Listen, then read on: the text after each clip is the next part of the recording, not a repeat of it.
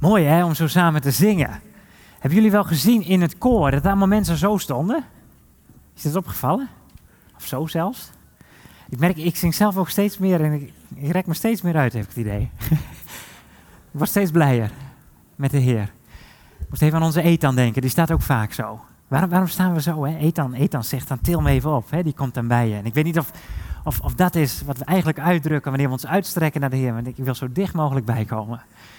Als je, als je op die foto, of nee, het is geen foto, schilderij natuurlijk, van uh, Mozes daar aan de muur kijkt, dan zie je dat, uh, dat hij ondersteund moet worden. Zien jullie dat? Er was een wedstrijd, nee, een oorlog, sorry, heel ander woord. Een oorlog.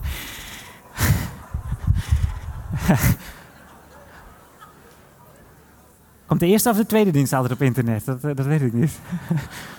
Knippen we eruit. Er was een oorlog gaande. En, en Mozes moest zijn zegenende handen uitstrekken over het volk van Israël. En dan, dan lukt hem dat niet. En dan komen Aaron en Hur. En die ondersteunen zijn armen. Wat is het heerlijk om schouder aan schouder te mogen zingen. Je mag je vrij voelen hoor. We hoeven ons echt niet allemaal uit te strekken, fysiek met onze handen. Maar soms heb ik het idee, Heer Aaron en Hur, die zijn er misschien even niet. Maar dan, dan bindt u maar touwtjes aan mijn handen en dan trekt u mij maar omhoog. Als we maar bij de Heer zijn. Want dat is, dat is de essentie van wat God wil in jou en mijn leven. Er zijn onze vader zijn. Hij wil, ons, hij wil ons thuis hebben. Hij wil dat we ons naar hem uitstrekken en zeggen: Hier ben ik. Ik, ik, ik wil bij u zijn. En dan zegt de Heere God: Ik wil niets liever. Als ik kijk naar de afgelopen dagen, en ik zei u al even, ik liep hier gisteren rond en uh, ik mocht kinderen zien genieten van het zijn in dit huis. En ons thema is vandaag van huis naar thuis. Dan, dan, dan is dat ons gebed dat wij tot de essentie mogen komen van wat thuis zijn betekent. En ik zag ze genieten hier in deze voorhof. En toen dacht ik, Heer, wat hebt u ons toch veel meer gegeven, gelukkig, dan een huis. want, want waar zitten wij nou met elkaar? Misschien weten de kinderen dat allemaal niet, maar niet heel lang geleden, twintig jaar geleden, uh, konden we hier naartoe. Wij vertrokken vanaf de Brouwersingel midden in Drachten hier naartoe. En toen mochten we hier ruimten gaan innemen in dit huis. Want we mochten hier kerk gaan houden. Deze ruimte stond toen nog vol met auto's. Die werden hier vandaan verkocht. Hiernaast. Mag ik namen noemen? U weet het wel. U rijdt er straks langs. En dan weet je, hier werden auto's vandaan verkocht. Ik denk dat de tekenaar van dit huis, de architect, op het moment dat hij bezig was dit te ontwerpen, nooit heeft gerealiseerd dat hier nog wel eens iets heel anders zou kunnen komen dan een huis voor auto's. En de ruimten die gebruikt werden. Maar nog steeds kijken wij naar wat voor oog is en dan zeggen we ook, Heer, we zitten hier in deze ruimte, maar deze ruimte is meer dan een huis, een thuis geworden. En, en dat, is, dat is wat we zien als we met elkaar hier zijn. Dan vallen soms muren weg. Dan hangt het ook niet meer samen met de vorm van een pand waarin je zit. Het is allemaal, allemaal voor even dat we hier zijn. We gaan naar een, een huis. Weet je dat de Heer Jezus ook een huis aan het timmeren is? En hij zegt tegen jou en mij, ik verlang erna dat je het feest kunt meemaken. Dat je met mij kunt vieren dat je Gods zoon, dat je Gods dochter bent. Dat omdat je dat hebt ontdekt in je leven, als je hier vanochtend bent, je weet het is goed. En wat ik hier meemaak, dat is thuis. En als je dat nog niet kent, dan kom je misschien wel naar een huis. En dan zit je hier en dan denk je, oh die baptisten allemaal met hun handen omhoog. Moet het weer zo? Nee, nee zo moet het niet. En, en ook als je wel thuis bent, nog steeds moet het dan niet zo. Je bent vrij om te zijn hier, maar de Heer wil zo graag dat, dat je hem ontmoet. Ik geloof dat het een van de rijkste bedieningen en roepingen is die we als gemeente gekregen hebben om de Heer te zoeken. Heren, hoe mogen wij thuis namens u zijn, voor wie u zoeken? Ik sprak gisteren Nienke en Margriet en ze vertelden me over alle kinderen die kwamen, 160 waren er. En dan weet je van veel kinderen dat ze nu naar huis gegaan zijn en dat daar een thuis is. Maar je hoort ook van veel kinderen waar thuis niet is. Waar verdriet is, waar pijn is, waar, waar gebrokenheid is. En dan wil je het ze allemaal wel geven. En dan heb ik iets, ach heer, konden we maar al onze bedden hier neerzetten en kunnen we hier niet gewoon al gaan wonen met elkaar. Nog even en dan zijn we met u. En tegelijk wetend, ja, dat, dat lukt niet altijd. En het is niet maakbaar. En onze verantwoordelijkheid ligt ook thuis, papa's en mama's, opvoeders. Soms als je er alleen voor staat. Maar het blijft de Heer die aan ons zegt, op die momenten dat je er bent, ben jij dan bereid om te laten zien dat dit meer dan huis is? En je niet te laten verdrinken in het vele werk dat zelfs in de kerk misschien voor de handen ligt? Of de bedieningen die je ziet, waarvan mensen zeggen, zou niet mooi zijn als je ook wat ging doen? Nee, maar dat je ontdekt, ik mag hier thuis zijn. En dat of het één keer per jaar is dat er kinderen naar zo'n weekend komen, of dat ze misschien een, een, een sprank van licht en genade hebben ontdekt in het kennen van de Heer Jezus. Dat ze voortaan zeggen, waar ik ook ben, ik weet dat er een thuis is. En de mensen in dit huis, die weten waar dat thuis is en die vertellen me hierover. Dat, dat we weten, we kunnen met elkaar optrekken. Wat ik zeg, dan, dan is lang niet alles maakbaar. Maar we hebben wel een bestemming en een doel gekregen. We zijn hier om onze Vader in de hemel te ontmoeten. Van huis naar thuis. Als jullie het plaatje zien, weet je vast al wel welk gedeelte ik met jullie wil lezen. Het verhaal van de verloren zoon. Lucas hoofdstuk 15. In dit gedeelte uh, is de Heer Jezus bezig om Israël een mega belangrijke aspect van zijn bediening, van wie Jezus is, bekend te maken. En hij heeft het vergeleken met een herder die een van de 99 schaapjes kwijt is. Hij heeft het vergeleken met een mevrouw die een van haar penningen kwijt is. Een van haar uh, medaillons, een van de tien. En hij vergelijkt het in het gedeelte dat we gaan lezen met iets wat nog veel dieper gaat. Eén vader die een zoon is kwijtgeraakt. Luister. Vervolgens zei hij, iemand had twee zonen. De jongste van hen zei tegen zijn vader, Vader, geef mij het deel van uw bezit waarop ik recht heb. De vader verdeelde zijn vermogen onder hen. Na enkele dagen verzilverde de jongste zoon zijn bezit en hij reisde af naar een ver land waar hij een losbandig leven leidde en zijn vermogen verkwiste. Toen hij alles had uitgegeven, werd dat land getroffen door een zware hongersnood en begon hij gebrek te lijden. Hij vroeg om werk bij een van de inwoners van het land, die hem op zijn veld zijn akkers liet hoeden. Hij had graag zijn maag willen vullen met de peulen die de varkens te eten kregen, maar niemand gaf ze hem. Toen kwam hij tot zichzelf en dacht: De dagloners van mijn vader hebben eten in overvloed en ik kom hier om van de honger. Ik zal naar mijn vader gaan en tegen hem zeggen: Vader, ik heb gezondigd tegen de hemel en tegen u. Ik ben het niet meer waard uw zoon genoemd te worden. Behandel mij als een van uw dagloners. Hij vertrok meteen en ging op weg naar zijn vader. Zijn vader zag hem in de verte al aankomen. Hij kreeg medelijden en hij rende op zijn zoon af. Hij viel hem om de hals en kuste hem. Vader, zei zijn zoon tegen hem, ik heb gezondigd tegen de hemel en tegen u. Ik ben het niet meer waard uw zoon genoemd te worden. Maar de vader zei tegen zijn knechten, haal vlug het mooiste gewaad en trek het hem aan. Doe hem een ring aan zijn vinger en geef hem sandalen. Breng het gemeste kalf en slacht het. Laten we eten en feest vieren. Want deze zoon van mij was dood en is weer tot leven gekomen. Hij was verloren en is teruggevonden. En ze begonnen feest te vieren. De oudste zoon was op het veld en toen hij naar huis ging en al dichtbij was, hoorde hij muziek en gedans. Hij riep een van de knechten bij zich en vroeg wat dat te betekenen had. De knecht zei tegen hem: Uw broer is thuisgekomen en uw vader heeft het gemeste kalf geslacht omdat hij hem gezond en wel heeft teruggekregen. Hij werd woedend en wilde niet naar binnen gaan. Maar zijn vader kwam naar buiten en trachtte hem te bedaren. Hij zei tegen zijn vader: Al jarenlang werk ik voor u en nooit ben ik u ongehoorzaam geweest. En als u mij iets opdroeg, en u hebt mij zelfs nooit een geitenbokje gegeven om met mijn vrienden feest te vieren. Maar nu die zoon van u is thuisgekomen die uw vermogen heeft verkwanseld aan de hoeren, hebt u voor hem het gemeste kalf geslacht. Zijn vader zei tegen hem: Mijn jongen, je bent altijd bij mij. En alles wat van mij is, is van jou. Maar wij konden toch niet anders dan feest vieren en blij zijn. Want jouw broer was dood en is weer tot leven gekomen. Hij was verloren en hij is teruggevonden. Dat is het verhaal dat de Heer Jezus ons vertelt. En dat de Heer Jezus aan zijn volk Israël vertelt. En in dit verhaal zien we al de woorden huis en thuis langskomen. De oudste zoon aan het eind van het verhaal is onderweg naar huis, staat er. En die vraagt dan, wat is er aan de hand? En de knecht zegt hem, je broer is thuis gekomen. Die is niet naar huis teruggekeerd, maar hij is thuis gekomen. En daarom is er feest. Het is God de Vader, hoogstpersoonlijk, die niets liever wil dan dat wij thuis komen. En hij roept. En hij staat klaar. En hij wil ons in zijn armen sluiten. In dit verhaal zijn twee jongens. En het heet het verhaal van de verloren zoon. Maar we zien al dat de verloren zoon aan het eind van de rit juist de zoon is die vaak wat minder belicht wordt dan de jongste zoon.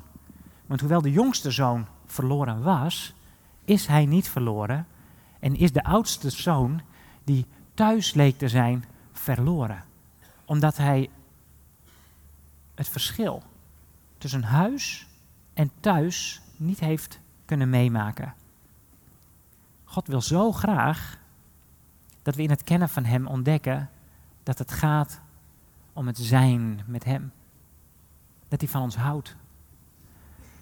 Dat we in ons leven niet slechts ons uitstrekken naar alles wat Hij kan geven.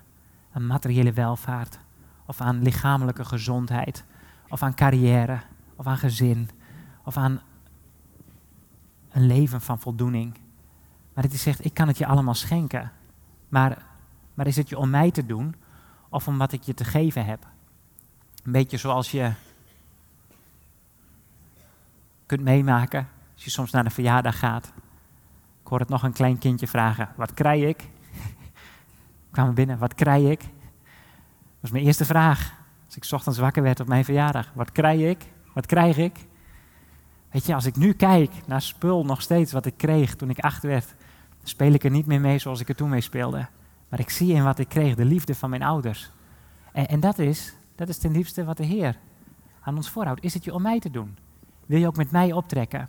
Als je mij namelijk niet leert kennen, dan kun je veel ontvangen en, en zelfs zegen aanzien voor echte zegen. Maar je mist de rijkdom ervan, omdat, omdat je mij niet kent. Omdat je niet weet van wie je het gekregen hebt. Um, onze kinderen, groep 7, 8 heeft Biman gevierd. Maar wij met elkaar, zoals we hier ook zijn, wij dienen elkaar, onze kinderen en de hele gemeente er maximaal mee. Als wij weer leren dat het God zelf is die tegen ons zegt, ik wil jou bij mij hebben. En als jij bij mij bent, dan is het goed. Hoe je leven er ook uitziet. En dat is iets waar de Heer Jezus in zijn dagen woorden aan moet geven. Want in Jezus' dagen is de nood ontzettend groot. Hij komt in Israël en hij ziet gebroken gezinnen. En hij ziet veel verdriet. En hij ziet lijden. En hij ziet eenzaamheid. En de mensen om hem heen zouden gezegd hebben: Heer Jezus, grijp in, want de nood is groot. En als ik de nood, zoals ik de Heer Jezus zie oppakken als hij in Israël wandelt, projecteren op ons leven van vandaag, dan denk ik, ja, maar de nood is nog steeds groot. En de nood is nog steeds dezelfde. En de Heer Jezus ziet al die nood. En hij wil ons in al onze nood tegemoet komen. En tegelijk wil hij naar die diepste basis gaan die ons laat beseffen, mijn nood is niet mijn leven, maar God de Vader is mijn leven. Als ik maar thuis ben, als ik maar aan zijn vaderhart ben, dan kan ik met hem over de hoogste berg springen. En ik kan in geloof kan ik bergen verzetten, want ze zullen me niet meer bepalen. Ik ga er met Jezus dan dwars doorheen. Dat is wat Jezus volgens mij minimaal aan zijn volk wil voorhouden. Een volk dat uh, niet weet wat het is om thuis te zijn. Israël is in de dagen dat de Heer Jezus op aarde wandelt in de greep van een vreemd volk, een Romeins Rijk. En daarvan ziet Jezus dat het volk als zodanig een last te dragen heeft. Weet u nog van de ballingschap? Ooit waren ze uit ballingschap teruggekeerd, maar eigenlijk zitten ze nog steeds in ballingschap. Ze zijn niet vrij. Ze wonen weliswaar weer op het stukje grond dat God aan Abraham heeft beloofd, maar ze zijn niet vrij. Ze zijn niet in staat om het hele leven zelf in te richten zoals zij dat als volk van God zouden willen. Tegelijk ziet Jezus nog een nood. Want hij weet dat ze ooit, toen ze uit die ballingschap terugkwamen uit Babylon, en weer terugkeerden naar, naar het beloofde land, dat daar groeperingen zijn opgestaan. En wij kennen ze als de Fariseeën en de schriftgeleerden. En die hebben van Gods woord een werkboek gemaakt. En die zijn het volk gaan afmatten en moe gaan maken met de boodschap: denk niet dat je ooit bij God in een goed boekje komt of dat je het kunt verdienen, want je hebt je best niet genoeg gedaan en je hebt gezondigd en je hebt het niet waargemaakt. En God zegt: als je dit doet en dat doet en dat doet en dat niet en dat wel en dat niet, dan, dan kom je er niet. Dan zul je het eeuwig leven niet ontvangen. En ze maken het volk afgemat omdat ze menen te moeten leven naar een letter en ze kennen de schrijver van de Bijbel niet.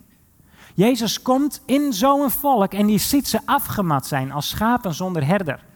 En dan wil Jezus gaan bekendmaken wat het voor hem betekent om mensen terug te roepen naar het echte hart van God. Een God die niet zegt, hier heb je een kaal boek en hier moet je het mee doen. Maar een God die zegt, hier heb je mijn boek en ik wil dat je mij leert kennen hierin. Ik wil dat je leert leven uit genade en uit mijn liefde. Jezus maakt dan onderscheid in het leven van deze vader, die twee zoons heeft, tussen het gedrag van de beide zonen, maar die één en hetzelfde doel en één en hetzelfde verlangen hebben. Namelijk, de jongste en de oudste zoon, ze willen allebei alleen de erfenis. Ze willen alleen de zegen hebben. En ze hoeven geen contact met hun vader te hebben. De oudste zoon zou je kunnen vergelijken met die fariseeën en die schriftgeleerden. En de jongste zoon die kun je het beste vergelijken met de hoeren en de tollenaars. De zondaars, mensen die bekend stonden om alles wat ze deden. Van de beide groeperingen was het hart ver van God verwijderd. Alleen bij die jongste zoon gebeurt het broodnodige om hem thuis te laten komen. En bij de oudste, daar gebeurt het niet. Vader, zegt de jongste zoon, ik wil het deel van de erfenis waar ik recht op heb. Geef het me vandaag. En dan ga ik. En wat een vader is het. Ik weet niet hoeveel vaders of moeders het zo zou vergaan. Maar ik ken vaders en moeders die zeggen op het moment dat mijn kind zich van mij zo verwijderd heeft, heb ik hem geschrapt uit mijn testament. Hier zien wij een vader, een papa, een abba, die weet, lieve jongen, ik heb je tot op de dag van vandaag willen laten zien wie ik ben. En dat ik van je hou. En dat er hier bij mij thuis een plek voor jou is. Ik heb een kamer voor jou ingericht. Jij bent mijn zoon. Als dit is wat je wilt, hier heb je de grond die ik voor jou had bedacht. Voor het moment dat jou die erfenis zou toekomen. En wanneer krijg je de erfenis? Normaliter als pa en ma sterven. Als ze er niet meer zijn. Wat zegt deze jongste zoon? Papa, wat mij betreft ben je dood. Ik hoef jou niet meer. Ik keer je mijn rug toe en ik ga. En wat doet deze vader? Deze vader laat los. Hij raakt zichzelf niet kwijt. Dat zullen we zien. Onze vader raakt zichzelf nooit kwijt. Maar hij raakt zijn zoon wel kwijt. En die gaat er met de erfenis vandoor, waarvan hij zegt: Geef mij het deel waar ik recht op heb. Het was niet zijn recht. Hij heeft meer gekregen dan waar hij recht op had. En hij maakt het te gelden en hij vertrekt en hij leeft zich uit. En hij verkwist het aan de hoeren en aan feesten en aan drank en aan drugs en aan games en aan parties. En het land waar hij is, daar raakt het op. En het land waar hij is, dat raakt in hongersnood. Hij had graag zijn maag willen vullen met de peulen die de varkens te eten kregen. En staat het er, maar niemand gaf ze hem. Ik had het, dan pak je het toch zelf. Maar het laat al zien hoe ver deze jongen gezonken is. Voor een Jood ondenkbaar om met varkens te moeten werken, die onreine beesten. En ze eten de schillen van de, van de aardappelen. En hij denkt, had ik maar iemand die ze me gaf. Hij heeft echt helemaal niets meer. Het is op, het is leeg en zijn leven is vergooid. Toen kwam hij tot zichzelf. En dat is de redding. Daar begint de redding. Redding ligt bij papa, maar hier begint de redding. Hij kwam tot zichzelf. Iets wat een fariseer niet lukt. Iets wat de fariseer in mij zo moeilijk afgaat. Om tot mezelf te komen. Weet u, ik denk soms, als het gaat over Martha en Maria, of als het gaat over fariseeën of hoeren en tollenaars, van al die personen hebben we allemaal wel iets in ons hart. Maar wat deze jongste lukt, is het om tot zichzelf te komen, want hij weet, ik heb niets meer. Ik ben leeg. En mijn vader is ver weg. Hij kwam tot zichzelf en hij dacht, De dagloners van mijn vader hebben eten in overvloed en ik kom hier om van de honger. Ik zal naar mijn vader gaan en tegen hem zeggen, Vader, ik heb gezondigd tegen de hemel en tegen u. Ik ben het niet meer waard uw zoon genoemd te worden. Behandel mij als een van uw dagloners. Als jij het feest kunt meemaken om bij God thuis te zijn, dan hoop ik dat dit jouw deel is geweest. Dat je wist, ik mag tot mezelf komen en ontdekken, uit mezelf kan ik niet naar binnen gaan. Ik moet aankloppen bij deze vader en zeggen, Vader in de hemel, ik heb gezondigd tegen u. En ik ben in eigen naam niet waard uw dochter, uw zoon te zijn. Weet je, het zal niet afhangen van jouw status en jouw waarde of je het feest gaat meemaken. Het hangt allemaal af van wie jouw vader is. En wat is onze hemelse vader een vader uit miljarden? Eén die wij niet eens kunnen zijn, hoeveel we ook van onze kinderen mogen houden. Deze vader is een vader die laat zien dat hij zichzelf niet is kwijtgeraakt, maar dat hij niet heeft nagelaten om op de uitkijk te staan. Deze jongen komt eraan en zijn vader ziet hem van ver aankomen. En dan staat er, hij werd met medelijden bewogen, hij wordt beroerd. Ken je dat? Dat je beroerd bent om, om het berouw en het verdriet en het lijden dat je in andermans leven ziet. Deze vader wordt beroerd in zijn binnenste. Hij krijgt medelijden. Hij lijdt met zijn zoon. En, en wat een vader in het Midden-Oosten, als het een man van status is, echt niet doet, is wat deze man wel doet. Hij legt alle waardigheid af en hij rent naar zijn zoon. Mannen van stand in het Midden-Oosten die schrijden. En die worden aanschouwd en mensen knikken. Deze man die rent naar zijn zoon, hij kan niet anders. En hij valt hem om de hals en hij kust hem en de jongste zoon begint te sputteren. Vader, en de preek die hij had voorbereid. Ik heb gezondigd tegen u. Ik ben niet meer waard uw zoon te zijn. En deze vader die kan niet anders dan hem omhelzen en hem vasthouden. En ik, ik kan me voorstellen dat die laatste zin, ik wil wel een van uw werknemers worden, dat hij gesmoord is in in de mantel van zijn vader. Dat wil vader echt niet horen. Dat je bij mij moet komen om voor mij te werken. Kom, haal een mantel. Haal een ring. Doe sandalen aan zijn voeten. Werknemers lopen blootsvoets. Mijn zoon gaat op sandalen. Werknemers die werken zichzelf in zweet. Mijn zoon die zal een mantel dragen. Hij zal een ring aan zijn vinger krijgen. Het gemeste kalf dat zal geslacht worden. Hier vindt de jongen zijn waarde weer. Waar? In de waarde van zijn vader. Zijn vader die zijn zoon nooit heeft kunnen loslaten. Toen hij verloren was en gestorven was. Toen hij zijn eigen weg was gegaan en liet zien: ik leef in een gedrag dat absoluut niet past bij mijn vader. En ik ben ver van huis. En hij was ver van huis. Maar hij is thuisgekomen en hij leeft.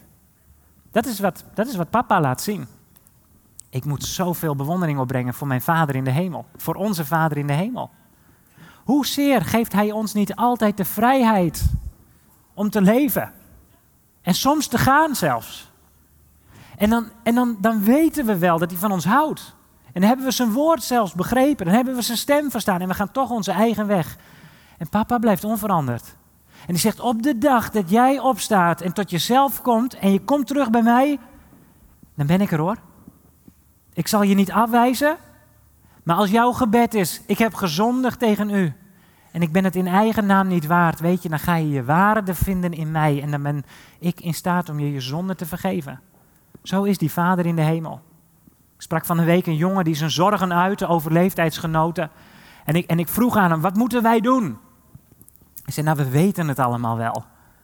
En, en er komen momenten dat je als ouders zelfs ook weet, of als mensen die anderen mag bemoedigen van doe dat nou niet, doe dat nou niet. En je ziet mensen gaan, dat je weet, ja, ik heb het gezegd. Ik moet loslaten. En ik, ik weet dat je op je plaat gaat. En ik weet dat je onderuit gaat.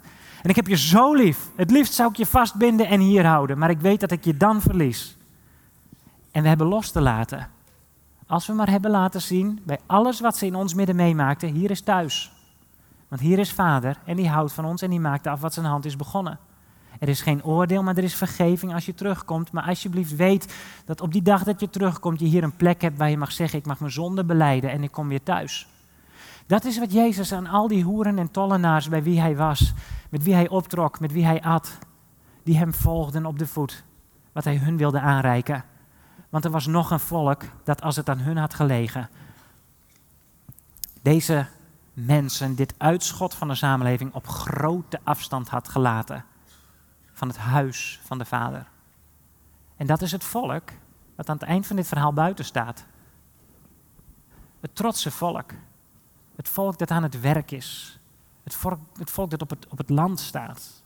De oudste zoon die weigert om naar binnen te komen op het moment dat een zondaar gekomen is en genade heeft gekregen. En deze oudste zoon is woedend. Hij wilde niet naar binnen gaan. Dus wat doet vader? Die komt naar buiten. Die wil hem ook halen. Het staat niet dat het hem gelukt is. En hij tracht hem te bedaren. En dan zegt hij: Vader, al jarenlang werk ik voor u en nooit ben ik u ongehoorzaam geweest als u mij iets opdroeg. En u hebt mij zelfs nooit een geitenbokje gegeven om met mijn vrienden feest te vieren. En deze jongen laat zich ontzettend in de kaart kijken. Waar zijn jongste broertje eerlijk was. En zei: Papa, sterf maar. Het is mij te doen om de erfenis. En hij papa's genade vond die hem ook nog de erfenis gaf. Daar is het deze oudste die laat zien: Papa, wat mij betreft bent u ook dood. Alleen ik wacht erop tot u gestorven bent. Dan zal de erfenis voor mij zijn. Hij werkt voor de erfenis. En hij kent zijn vader niet. Hij weet niet wat het is om thuis te zijn. Hij weet niet wat het is om, om vergeven te zijn en om geborgen te zijn. En om te weten, ik ben niet een werknemer, maar ik ben een zoon. En deze jongen die werkt zich in het zweet. Hij zegt, ik hoef niet thuis te zijn. Het gaat me om de opbrengst van het land. En wat uiteindelijk, als mijn vader er straks niet meer is, naar mij toe zal komen. En misschien heeft hij wel gedacht, good riddance. Toen zijn jongste zoontje, zijn broertje ging. Heb ik straks meer. Het ging hem om de erfenis. En papa zegt, ja maar je broer was dood en hij leeft weer. Deze oudste zoon, deze fariseer, die de hoeren en de tollenaars op grote afstand wil laten en het liefst zou zeggen, laat de kinderen maar niet komen.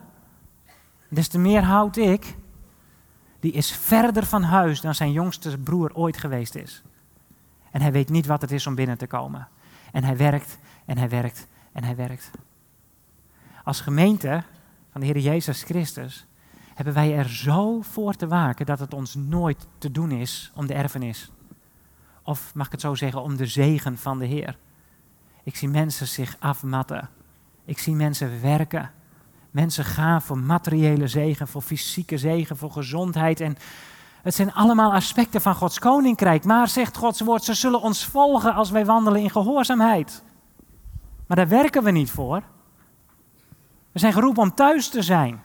We hebben het niet over een ABC hier in dit huis. We hebben het over een leven van, van het volgen van de Heer Jezus en het gaan lijken op Hem. En we zullen versteld staan over wat Hij ons aanreikt. Maar het gaat om de Heer. En om Hem alleen.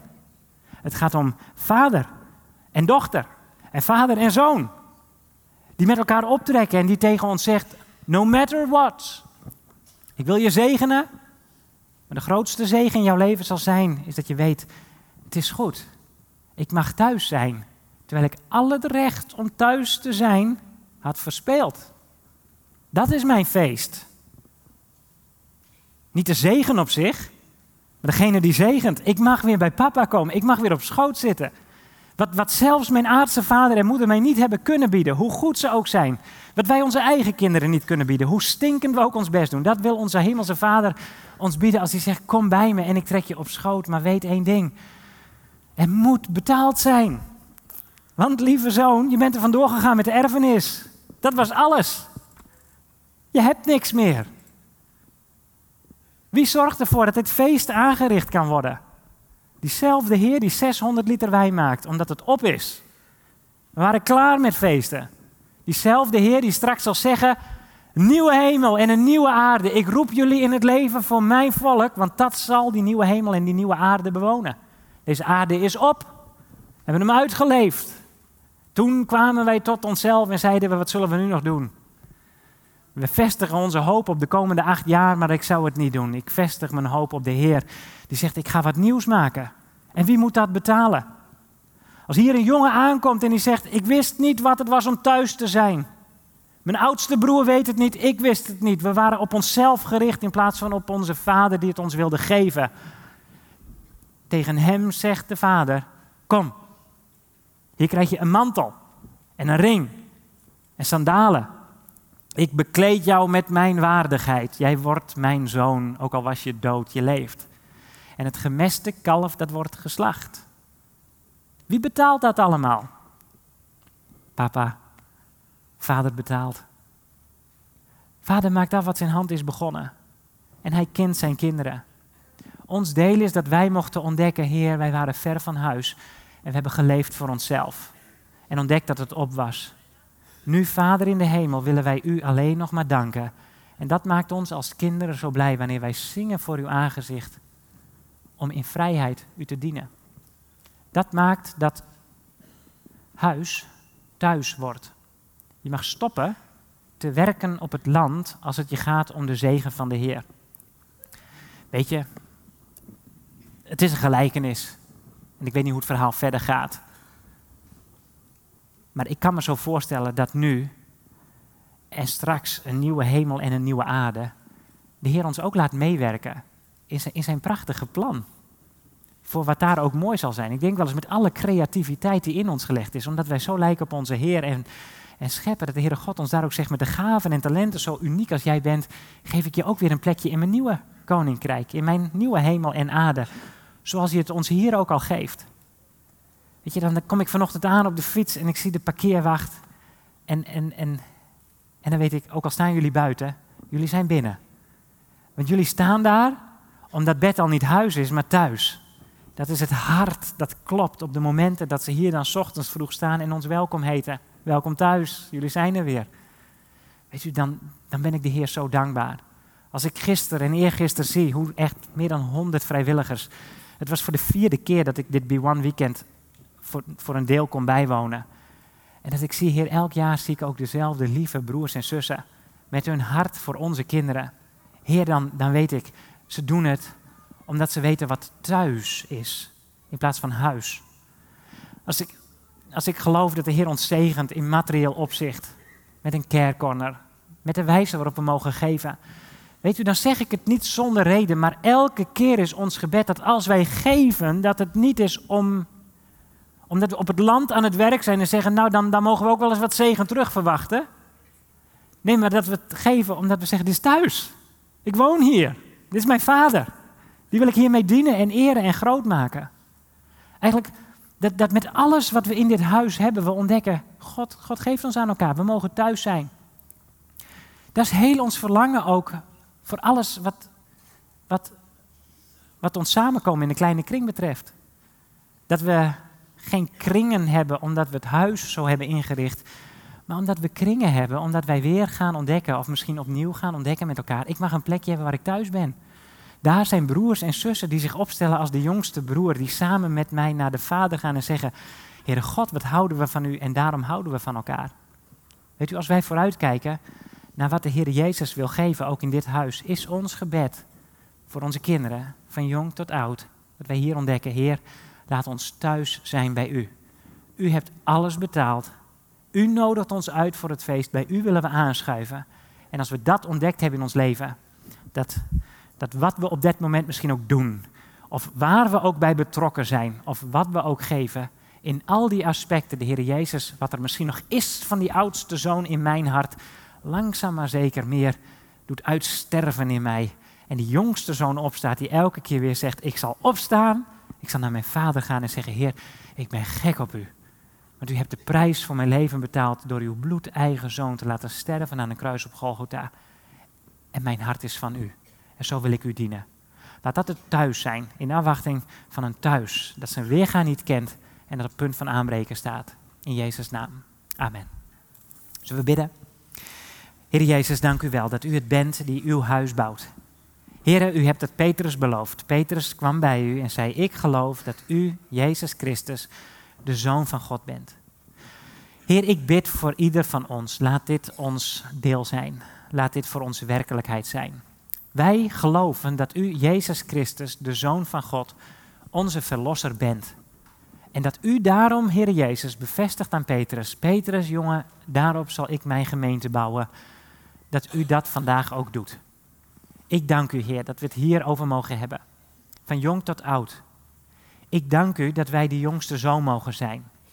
Heer, we hebben misschien niet allemaal exact hetzelfde uitgevreten als wat Hij heeft gedaan.